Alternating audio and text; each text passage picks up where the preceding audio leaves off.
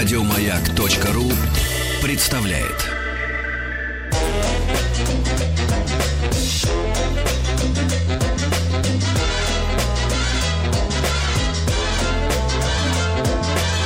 Толковый словарь Петрова Шишкина.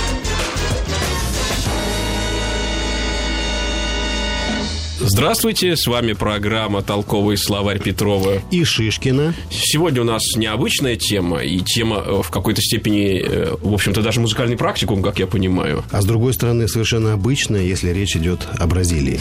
Ну, в Бразилии э, мы знаем, что обычного действительно очень много, но не по нашим меркам. И сегодня у нас совершенно экстраординарный гость – это Петр Гловацких, руководитель творческого объединения «Путешествие в ритм», выпускник Московской консерватории и Высшей школы музыки в Штутгарде, исполнитель на ударных инструментах. Здравствуйте, Петр. Здравствуйте. Петр, а вот все-таки скажите, вот почему вы все-таки решили ударными инструментами заняться? Неужели не было более э, таких, э, как это сказать, сим- Мелодичных, симфонических, да, вот... э, Во-первых, арфа. ударные инструменты это тоже симфонические инструменты и, и симфонические инструменты. Если мы сегодня посмотрим на сегодняшний оркестр симфонический, да, мы как раз увидим не только традиционную палитру, которую мы привыкли видеть, литавры, большой барабан, малый барабан, тарелки. Мы иногда увидим, кстати, инструменты из бразильской группы, То иногда есть этнические, Да. ударные. Ну, это э, сейчас уже, так скажем, примета времени. А изначально дело в том, что я учился в специальной музыкальной школе при Уральской государственной консерватории. Сначала три года на скрипке. И у меня все так хотели, чтобы я стал скрипачом, но мне это очень не нравилось, потому что, ну, как-то у меня не получалось. И, в общем, я делал все, чтобы там... всё- А родители переживали в этот Да, момент. ну, родители музыканты, они считали, что скрипач что-то такое вот очень, очень хорошее. Серьезный человек, действительно, в отличие от барабанщика, Да. который непонятно, что там барабанит вообще. А вот, как, вот я так доучился до пятого класса, и потом сказал, что я как бы больше уже не могу. Вообще не хочу больше заниматься музыкой, а так как вы знаете, Екатеринбург это родина рока, Ну то есть, да, естественно, и естественно, особенно в те времена. Уральский рок, действительно. Да. И вот я хотел заниматься уральским роком, но мама как-то вот нашла такой компромисс, и я попал к замечательному педагогу Леониду Григорьевичу Кумищи, который в нашей же школе занимался тем, что преподавал ударные. Вот я стал развиваться по этой теме. Вот мне стало максимально комфортно. Ну, вот, ну ладно вы просто Но ударные. в какой-то момент вас заинтересовала этническая музыка. Этническая музыка меня заинтересовала уже позже. Дело в том, что я поступил в училище при Московской консерватории, так называемое Мерзляковское училище, знаменитое.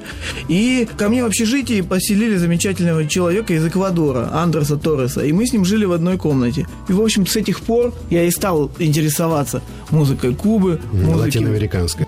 и, в общем, все у меня как-то хорошо было в этом плане, что я развивался по симфонической линии, и потом я устроился в замечательный оркестр, я 7 лет играл на литаврах, ну, вы знаете, такие вот... И, и- и жизни, тем не И менее, жизнь. это, это вас не научило. Но жизни это меня не научило, и я потом понял, что мне захотелось изучать такой вот инструмент маримба, он вообще африканский, но он имеет и латиноамериканские какие-то корни. И я, я вот всегда хотел на ней на самом деле играть, а получалось, что ну, родители, они меня на- направляли в то, что вот я должен закончить оркестровый факультет. Ну, в общем, правильно делали на самом деле, чтобы у меня была такая вот профессия прям в руках. И она у меня, естественно, после Московской консерватории, у меня хорошее образование, я устроился на работу и работал в театре Станиславского и Немировича Данченко. О, ну, Всем- хороший коллектив. даже, Да, и я очень рад, я познакомился с, с такими, можно сказать, шедеврами русской музыки, европейской, итальянской музыки.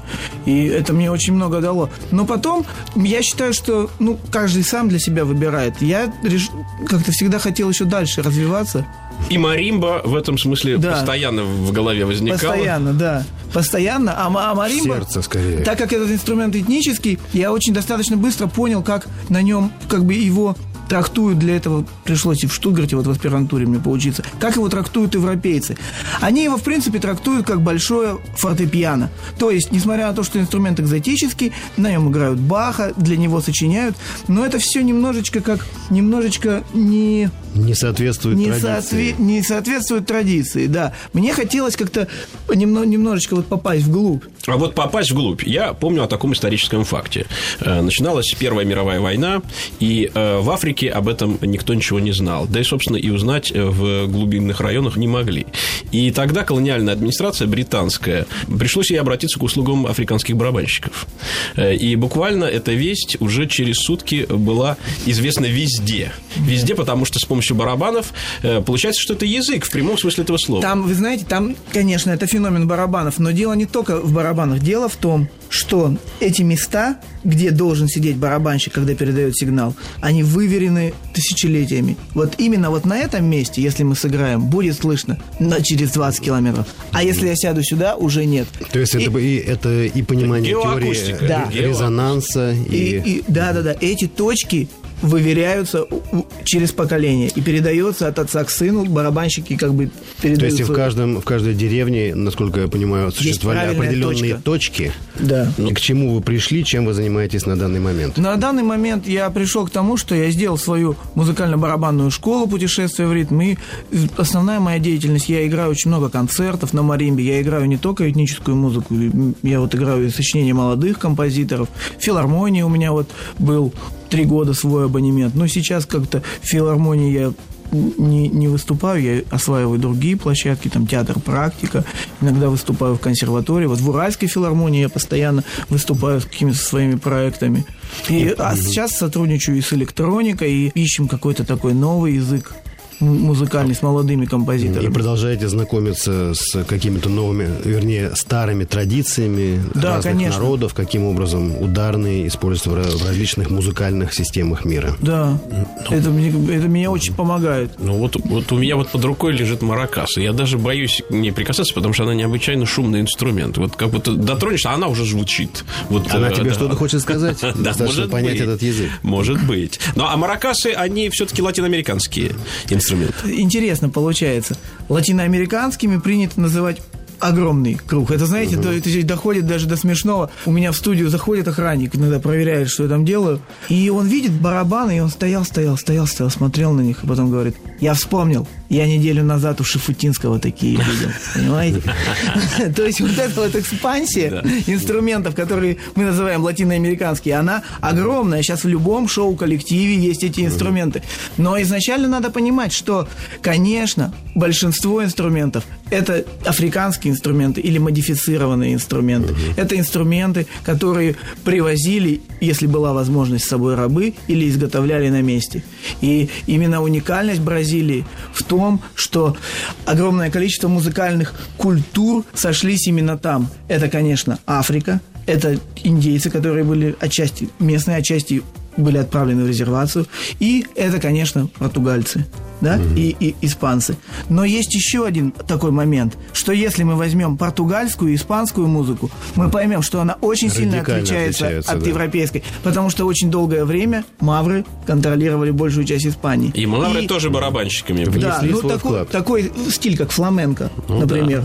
Импровизация, ритмика, если мы скажем, возьмем там рядом Голландия, да, то есть это будет ну, просто Ну, здесь Сочетание определенной импровизации вокала. Да, да. И, И вот и, и интересно, по- музыки. понимаете, И получается, танца, получается танца. Африка тут зашла с двух сторон. Отчасти и с португальцами, и с, с Да, рабами. и более того, когда мы говорим о латиноамериканских ритмах, это тоже очень обобщенное э, Да. понятие, потому что на территории Латинской Америки и в разных испаноговорящих странах, и уж тем более между испаноговорящими и э, португалоязычной Бразилией есть принципиальные различия и в ритмах, и в мелодике, и Да, есть какие-то общие. тра- традиции. И не надо забывать, что были разные племена, которые африканские отправлялись на север, отправлялись на юг. А это разные народы, часто и у них даже совсем не похожий язык. Есть какие-то вещи обобщающие, но есть и, и много очень различий. Давайте к делу А ближе. вы- да, могли бы вы для начала, для начала проиллюстрировать с помощью вот замечательного инструмента, который вы с собой принесли, два-три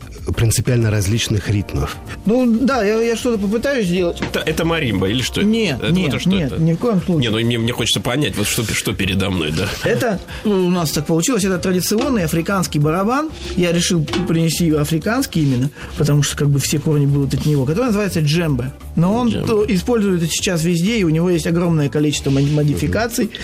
Ну, скажем, У нас сразу джигиты в голове возникают. Почему? Вот когда, потому Почему? что Когда вот у так? них, да, у них сразу ноги вот эти в, в сапожках в их в обтяжечку, значит, э, газыри и, значит, пляска и бешеная. многие-многие африканские ритмы, ну, они немножечко меняются. И, как сказать, если говорить про ритмику, то африканские традиционные ритмы, они более мужские, более строгие, более громкие. А когда, скажем, тот же ритм попадает в Бразилию, он становится более причудливый, более такой, да, как бы... такой- Покажите Ну, нам. вот, скажем, Покажите традиционный, нам. да, какой-нибудь африканский Ну, давайте, ритм, давайте попробуем.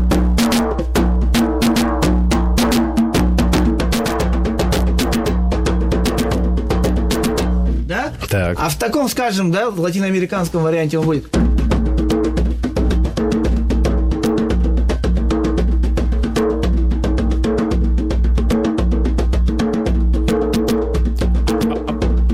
ну То есть он, он становится, нем- да, он немножко усложняется. Он немножко усложняется. И он мягче становится. Да, да, он, он- он становится мягче, да. Может быть, он становится более танцевальный, чем более культовый, Ну скажем да. так. Ну Он, да. он- он нем- немножечко ми- меняет. А у нас барабан изначально культовый инструмент, который является элементом богослужения, да, получается? Да. Да, и в отдельных, в отдельных районах Бразилии еще можно встретить э, как бы вот такое вот аутентичное использование, именно, именно Вот как эти, культовое. э, А что, вуду? Это вуду, традиции, да? Кандомбле, Да. да.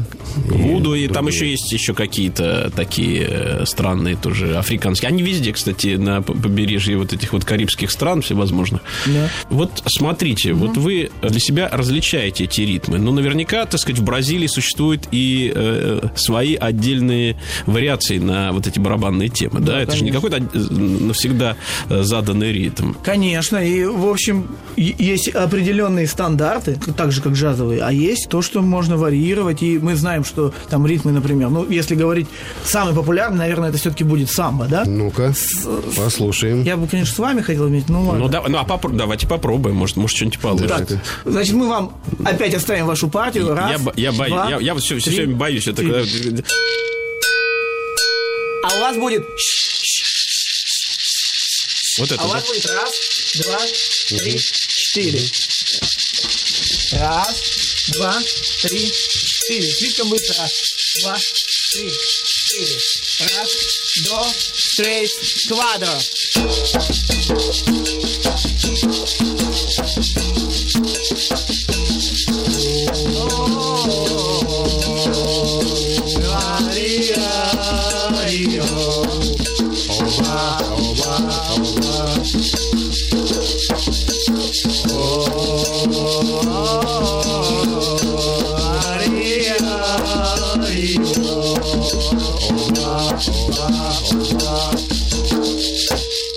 Вот. Фантастика.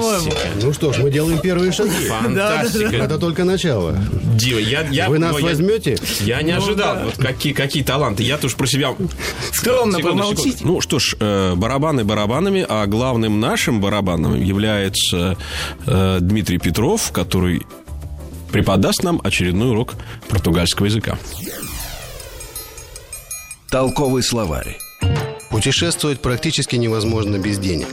Для этого нам требуются либо наличные, деньейру, деньейру, либо кредитная карта, картаун de кредиту, картаун de кредиту.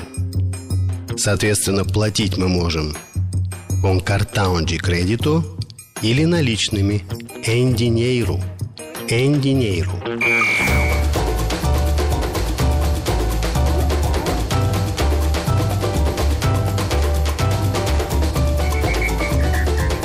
Толковый словарь Петрова Шишкина.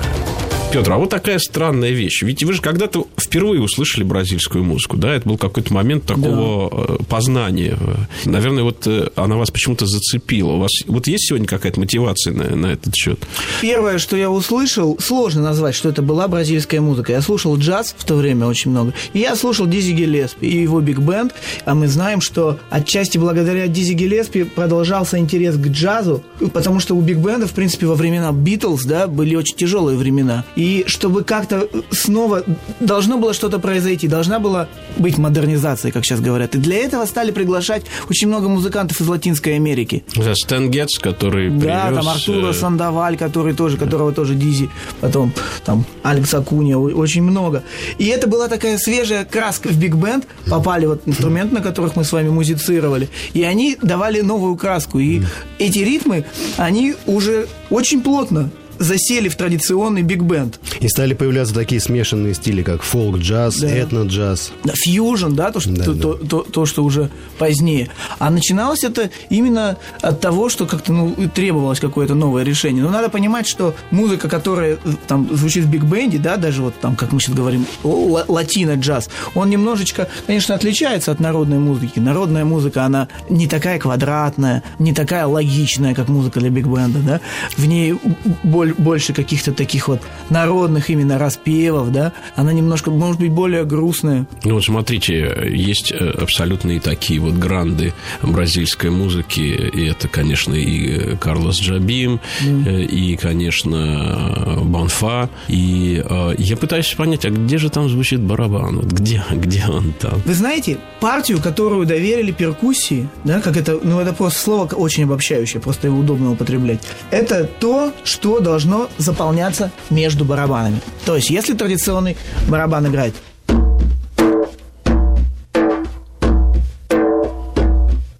Раз, два, три, четыре. Эти доли заняты. Ага. Перкуссия должна играть между раз, три, четыре, раз.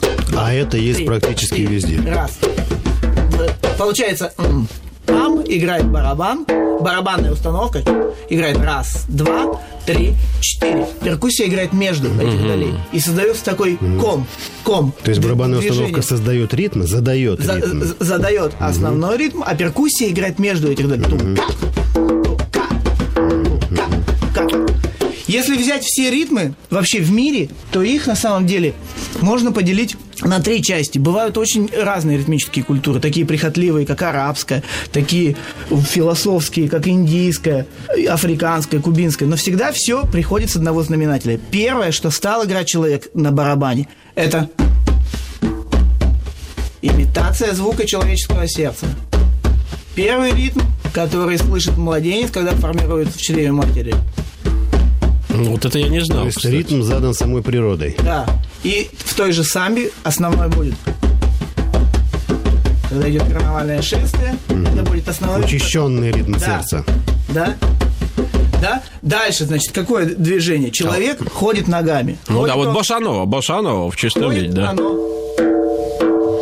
То есть одна нога свободная, другая, то есть не свободная, одна правая, другая левая. Одна ударная. То есть человек ходит на раз, два, три, четыре, да?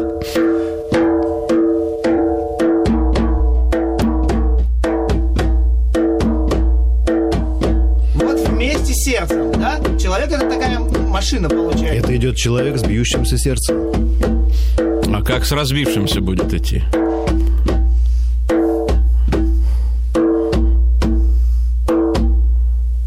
И все, ну, да. А скажите, Петр, вот мы чуть-чуть поговорили про маракасы, а угу. вот э, странный инструмент, который э, Дмитрий вот как-то эксплуатировал да, во время да, песни, да, да. что это такое вообще? Это Agogo bells. Ну, bells, ясно, что э, колокол, а вот agogo что, а, что-то... agogo, ну, это название его, имя.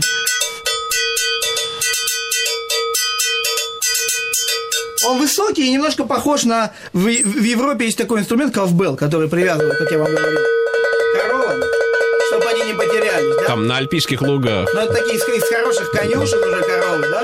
А тут он немножко повыше, да?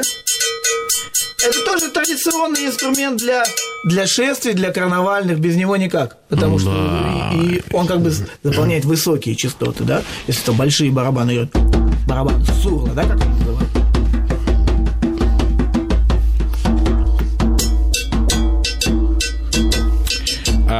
смотрите, Петр, вот у вас есть ваш творческий коллектив. Наверное, мы о нем э, поговорим подробнее после небольшой паузы, которая у нас тут намечается, потому что мне хочется узнать, а какие же там прекрасные инструменты живут и каким образом вы наполняете различными звуками пространство концертного да, и, может зала. Быть, вы нам еще более подробно расскажете, в чем же принципиальная разница между бразильской музыкой и остальными латиноамериканскими ритмами, э, поскольку мне кажется, что Бразилия дала наибольшее количество разных ритмов, разных да. Э, видов э, такой музыкальной мелодики.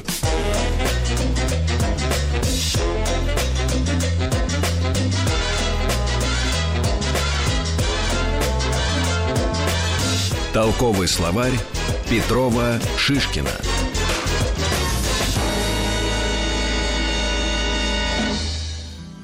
Вся информация сводится к тому, что все-таки в Бразилии не было такого жестокого отношения к рабам.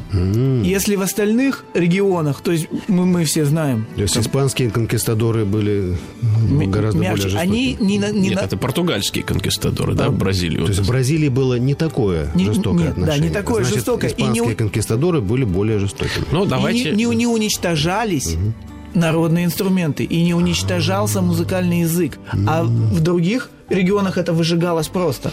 Скажем, вот мы с вами затронули, да, про барабаны, да? То, что мы называем сегодня традиционная ударная установка. На самом деле это инструмент синтетический. Этот инструмент, как бы по сравнению вот с этим, он даже не внучок. Он вообще. То есть этому инструменту ударная установка лет 150. И очень интересно, почему он появился? Потому что, как я уже говорил, в Центральной Америке и в Северной рабам было запрещено играть на своих народных инструментах. А что было под рукой? Под рукой был военный барабан, малый барабан, тарелочки. Что надо сделать? Придумали педаль, которая может бить по большому барабану. Придумали стоечку для малого барабана. Тарелочки положили друг на друга, сделали хай-хет. Очень быстро сообразили, что вместо четырех человек на военном марше достаточно использовать одного. Ну, как бы экономить там умеют все всегда, да. да? И на этих инструментах было разрешено играть. И очень многие ритмы...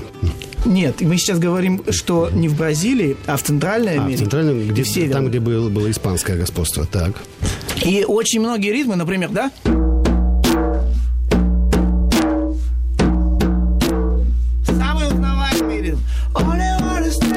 Пей больше Ну не вот, буду. м, да, на саундчек, может быть, нужно было провести Да, Петр, а может это будет связано с тем, что э, испанская инквизиция э, с самого начала пыталась искоренить все остатки каких-то местных религиозных культов, а насколько я знаю из истории, э, бразильские власти, португальские власти, ну не то что поощряли, но вполне толерантно относились к тому, что африканские рабы практиковали свои культы, Да. проводили свои ритуалы. Да, и сейчас это тоже есть. Это и сейчас... Там, и- конечно, такое получ- получается, иногда очень странное смешение с христианством. Ну, знаете, да, когда... Да-да. Но, но я, вот- я вот скажу, вот уже не, не к музыке, конечно, относится, но вот э, великий э, бразильский авиатор, он же, он же потом уехавший, между прочим, в этот самый, в Лиссабон, Бартоломео де Гужмау, который изобрел первый дирижабль, он за это попал под инквизицию, между, прочим, в, в Португалии. И долго отмывался, что называется. Поэтому не из музыки, конечно, Ну, может быть, в Бразилии это было не так жестко, как в самой Португалии. Ну, может быть, да, И, действительно. и вот мы с вами говорим о народной музыке, ну а мы можем вспомнить, что, например, именно в Бразилии появился такой уникальный коллектив там для 90-х, как группа Сепультура. Ну например. да, это и, очень и это действительно, это и как бы и в, в тяжелой музыке, если так, мне кажется, это как Битлз.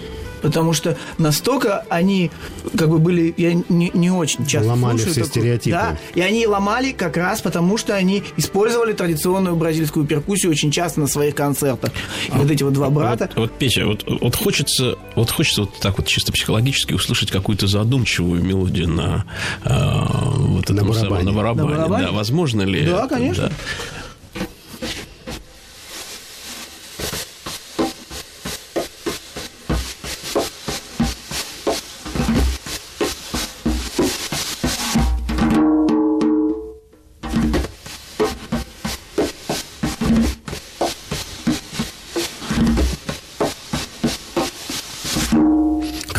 Романтично это звучит, даже эротично, я бы сказал. Ну да, в этом что-то есть. В этом что-то есть. Петр, вы кудесник. Нет, витаминотерапия. А, витаминотерапия, да. Ну, тоже неплохо.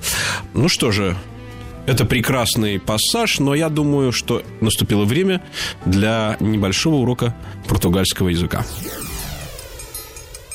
Толковый словарь. Для того, чтобы пополнить свой запас наличных денег, мы можем либо обменять их, либо воспользоваться услугами банкомата. Обменивать деньги. Трукар dinheiro. Трукар dinheiro. Onde posso trocar dinheiro? Где я могу обменять деньги? Onde posso trocar dinheiro?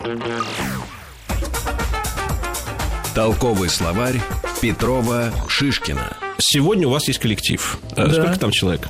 У меня коллектив варьируется в зависимости от тех программ, которые мы играем. У меня есть интересная программа, посвященная музыке барокко, когда я кое-какие произведения Рамо, Баха. Позволяю себе интерпретировать на маримбе и приглашаю своих друзей, профессора консерватории Федора Строганова и замечательного музыканта Григория Кротенко, который играет один на клавесине, а на другой играет на виоле де гамбо. И мы делаем вот такое вот сочетание, оно необычное, но мне кажется, это вполне органично, и мне кажется, что музыка барокко она более свободная, чем то, что мы называем классическая или академическая музыка. Она подразумевает в себе некие имп- импровизационные моменты. Там есть как бы возможность такого вот воздуха, да? Такой, она не так строго регламентирована, как музыка, которая пошла дальше, которую ну, можно вот быть романтической. Вот у музыки Бразилии у них у нее есть свой э, такой классический грант, это Вилла Лобос, да. вот, который, в общем, вполне вошел в такую в симфоническую плеяду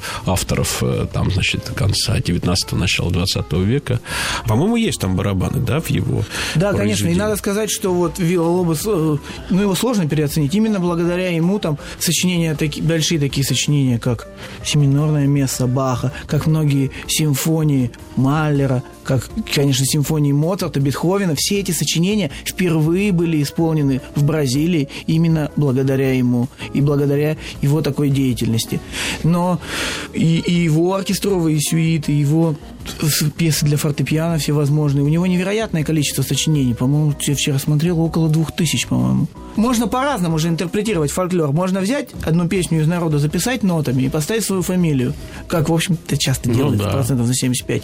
А можно все это постараться обработать, вот э, найти правильный рисунок, правильный инструмент, правильную тональность. Как бы, как, как это будет правильно звучать, если это поместить внутрь симфонического оркестра. И мне кажется, что вот это вот ему удавалось. И в этом его заслуга, что он, он не просто, он собирал фольклор по всей Бразилии, у него было невероятное количество всевозможных музыкальных тем, но он именно умел их сделать так, что вы слушаете это органично. То есть он использовал это скорее как источник. И использовал как источник, да. Угу. И понимал, как это сделать так, чтобы это было максимально хорошо звучало в оркестре, ну, в симфоническом ну, сформировавшемся. С другой стороны, эта тема обращения к народным истокам, она характерна для конца 19-го, да. начала 20 века, не только для, конечно, Бразилии, но и, между прочим, для русской. для России. Вспомним Игоря Стравинского. Ну, да, да и, и, да, да и Римского Корсакова. О, поле береза стояла. Да, да. Да, и, да и князя Игоря вспомним. Тут, что говорить, будет очень много примеров.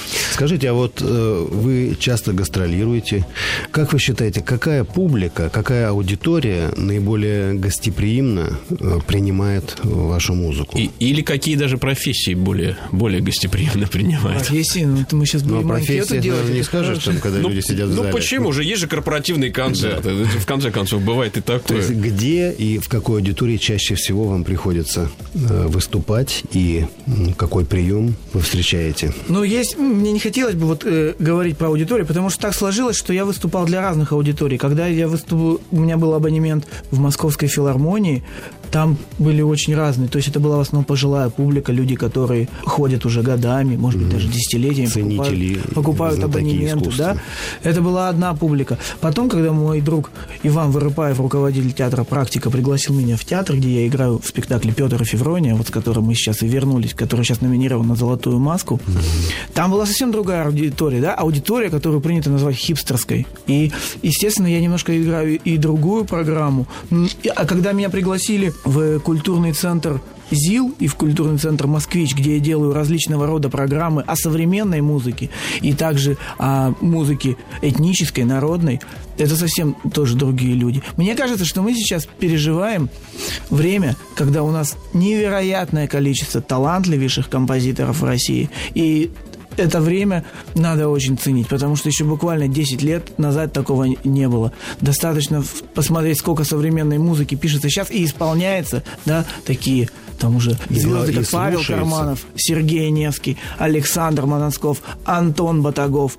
Все как бы ну, сегодня... Ну, Батагова-то мы знаем уже, уже да. долго. Это, это человек не, не вчера появился на э, вот таком Но вот... мы его не слышали просто, очень много лет. Имеется в виду, что да. популярной эта музыка, может быть, особенно становится в последние годы. Нав- навряд, ли, навряд ли она может быть вот популярной в том смысле, который мы слышим по телевизору, да, имеется Нет, в виду? конечно. И здесь э, будет э, ограничение, потому что одни люди едят чипсы, а другие едят, Да. э, значит... ну, здесь б- речь идет о концертной. И телевизор не сможет вот эту вот атмосферу передать. Даже, вот- да- даже, То даже есть очень все-таки ничто не может заменить живую музыку. Ну, уже давно вы разогнали, мне кажется, да, симфонические оркестры. Как же дорого их содержать. Ну, Конечно. в кино разогнали симфонические оркестры, а их при- призывают только иногда для того, чтобы увертюру исполнить. Вот я, э, так сказать, э, смотрю и думаю, жаль, жаль, конечно, что уходит эта культура. Но в кино все-таки музыка все равно, она как бы на заднем плане, да? И это, нет, бывало, конечно, в советские времена, когда, скажем, Альфред Гугевич Шнитке какие-то вещи вставлял в мультики, да, и в фильмы, потому что их невозможно было сыграть, да, в- на концертных площадках. Но сейчас мне кажется, что как раз интерес есть, и я смотрю, мне кажется, что тут не надо вот, есть такая позиция, и я ее не разделяю, что вот современная музыка, да, то, что мы называем современная академическая музыка, что это вот что-то очень сложное, что это вот, что вы должны перештудировать Яндекс с Гуглом, перед тем, как прийти, вы должны что-то прочитать. А мне кажется, нет, тут надо все-таки и нельзя людей недооценивать. Люди, на самом деле, у нас очень, они как бы очень умеют чувствовать и ощущать. И вот когда человек просто приходит, он снимает эти, эти штампы с себя, да? Вот я пришел слушать, я хочу услышать, и я хочу ощутить. А я не хочу а вот- есть размышлять. совершенно не обязательно быть подготовленным Я считаю, что э, да. в- А вот я в считаю- сфере музыки человеком, чтобы слушать современную музыку. Дим, Я, Дима, Дима, вот я считаю, да. Я вот считаю, вот я, не- может, может, я дико не прав, что а, на самом деле именно ваша музыка является э, такой как бы изначальной, да, барабанной. Она, она это чистый перформанс, изначально обращенный к высшим силам, да, которые, которых нужно было призвать э, в момент, может быть, даже полного отчаяния, да, который, который собственно, не хватает. Э, В каком-то смысле эти позывы живы в каждом человеке. И они э, на каждого человека они действуют, да, потому что, ну уж не знаю, там, в конце концов, лезгинка на многих действует просто, просто потому, что она звучит, да, что-то там, значит, в этом что-то есть. Ну, никакие, да, электронные средства массовой информации не могут передать вот это резонирующее воздействие э, живого звука, какую-то даже ритуальную составляющую, потому что люди, которые собираются вместе и э, слышат звук, ощущают ритм живого барабана, вибрацию.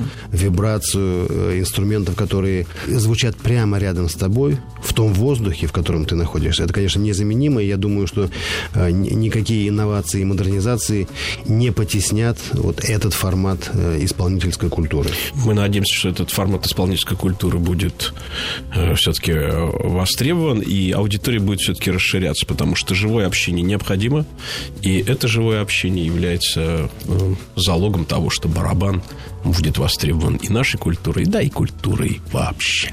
Музыка – вещь прекрасная, но уроки португальского языка нам тоже не помешают. Толковый словарь. Если вам не повезло с пунктом обмена денег, вы можете воспользоваться банкоматом, чтобы снять немного наличных. Банкомат по-португальски звучит так. Кайша электронику. Кайша электронику.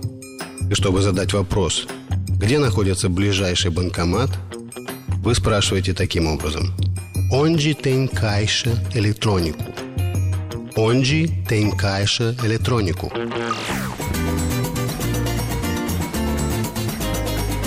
Толковый словарь Петрова Шишкина. Э, Петр, а скажите еще такую вещь. Вот, хотя вы уже, конечно, маэстро в Ну, своей я- нет, сфере. нет, конечно, я- я только ладно, начинаю. ладно, не, да, не отрекайтесь. Ну, вы, во всяком случае, мастер и профессионал этой сферы. Петр, мы Но- не но, случайно не вас менее- пригласили. Тем не менее, есть вещи, которые вы до сих пор не знаете, э, с которыми вы еще не соприкоснулись. Вы, как, как каждый человек, как каждый мыслящий, творческий человек, продолжаете учиться. Вот чему бы вам еще хотелось научиться в той сфере, в ко- которой вы занимаетесь? Что бы вы хотели еще дополнить э, к своей деятельности? Ну, всего, что я хочу, я, конечно, никогда не научусь, потому что это не, не хватит жизни. Мне хотелось бы поближе познакомиться с музыкальной культурой Ирана. Меня очень интересует музыка Древней Персии. Мне хотелось бы хотя бы приблизительно для себя разобраться в том, как устроена классическая индийская рага. Вот это мне хотелось бы. Хотя бы чуть-чуть научиться, при, ну, так, так, для себя, не для того, чтобы играть на концертах, научиться играть на табло. Мне очень очень этот инструмент нравится. И есть интересная очень особенность. Очень многие замечательные американские джазовые барабанщики, такие как Стив Смит, сейчас тратят именно очень много времени на то, что ездят в Индию и занимаются с мастерами именно игрой на табло. Потому что это совсем другой подход. Ну, значит, тогда путешествия должно быть много для того, Да. чтобы вот э, отправиться э, за таким знанием. э, Дома, дома его все равно не, не получишь. Нет, у нас есть замечательный центр при индийском посольстве, там замечательные мастера. Спасибо, что такое вообще есть, и что посольство устраивает такие вот, они, по-моему, какие-то копейки или даже бесплатные. У нас, у нас были, кстати, Да. представители индийского посольства. И спасибо им, что они это делают. Это замечательно. У меня очень много знакомых, которые сейчас уже живут в Индии. Они как раз начинали вот с этой школы при индийском посольстве.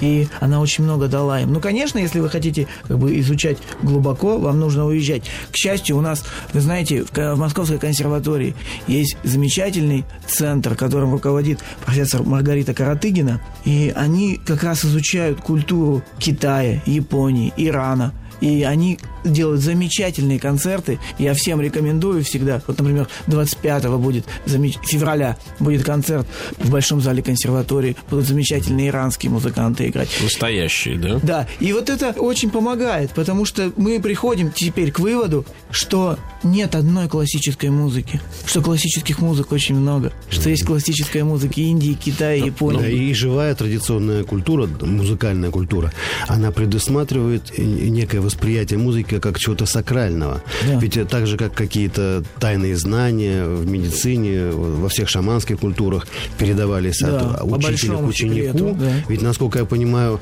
скажем, искусство игры на ударных инструментах и Также табла, и барабаны, и в бразильской культуре, и в африканской культуре э, передавалось э, через э, инициацию, через посвящение ученика посвящение. в ту традицию, которую несет учитель. В Африке был у них даже собственный бог, так называемый лунный человек, это был бог именно барабанщиков.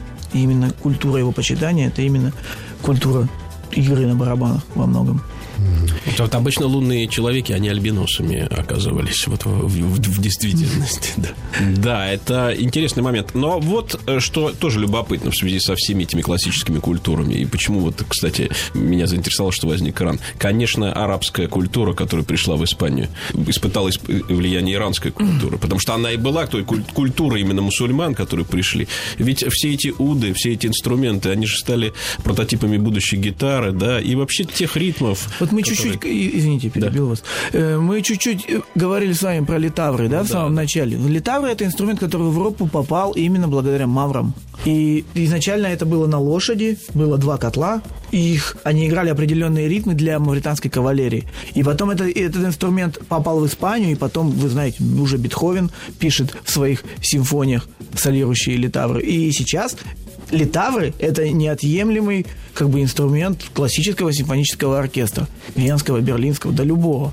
А если разбер... И такая же история будет очень у многих и духовых инструментов. Очень многие заходили с Востока, грубо говоря.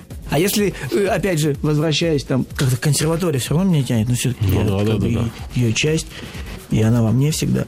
И мы можем вспомнить о том, что вот наш замечательный композитор Скрябин очень ценил музыку Индии, увлекался ей. И в Москве, здесь в прошлом веке, он знакомится с таким известным индийским музыкантом, мистиком, который приезжает на серию концертов, которого звали Хазрат Анаят Хан. О, очень известный человек. Да, автор книги «Мистицизм звука».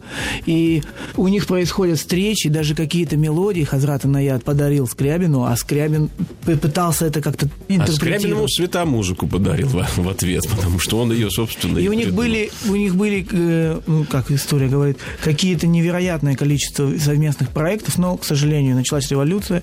Скрябина мы знаем, он трагически скончался, а Хазрат Анаят уехал в Париж, где, в общем, и прожил большую часть своей жизни перед тем, как вернуться в Индию. Да, ну еще интересно, что вот такие э, этнические музыкальные традиции, особенно связанные с барабаном, с ударными инструментами, положили начало э, музыкотерапии, то есть излечение, исцеление от болезней в различных шаманских традициях с помощью барабана. Вам, вот- вам наверняка знакомо что-то есть. Мне кажется, кажется, что это не историей. положило. на- Начало этому положено там несколько тысяч лет еще до рождения Христа. Ну, я думаю, что сегодня была очень сильная терапия, между прочим, благодаря этим барабанам. У меня вот с, с утра был слегка першило горло, а сейчас я вот смотрю, вот практически нормализовалось э, вот мое физическое состояние. Пе- Петр, спасибо. Петр, И вот это делает барабан обыкновенный, да? Ну, в следующий, я думаю, открыть такой медицинский салон. Знаете, барабан, терапия. Что Да, там у вас? спасибо, У вас Петр. аппендицит? Да.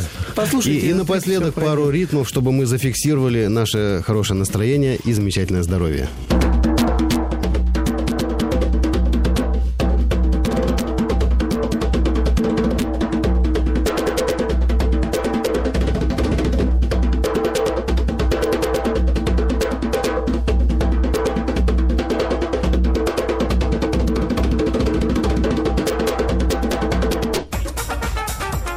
Толковый словарь Петрова Шишкина. Еще больше подкастов на радиомаяк.ру.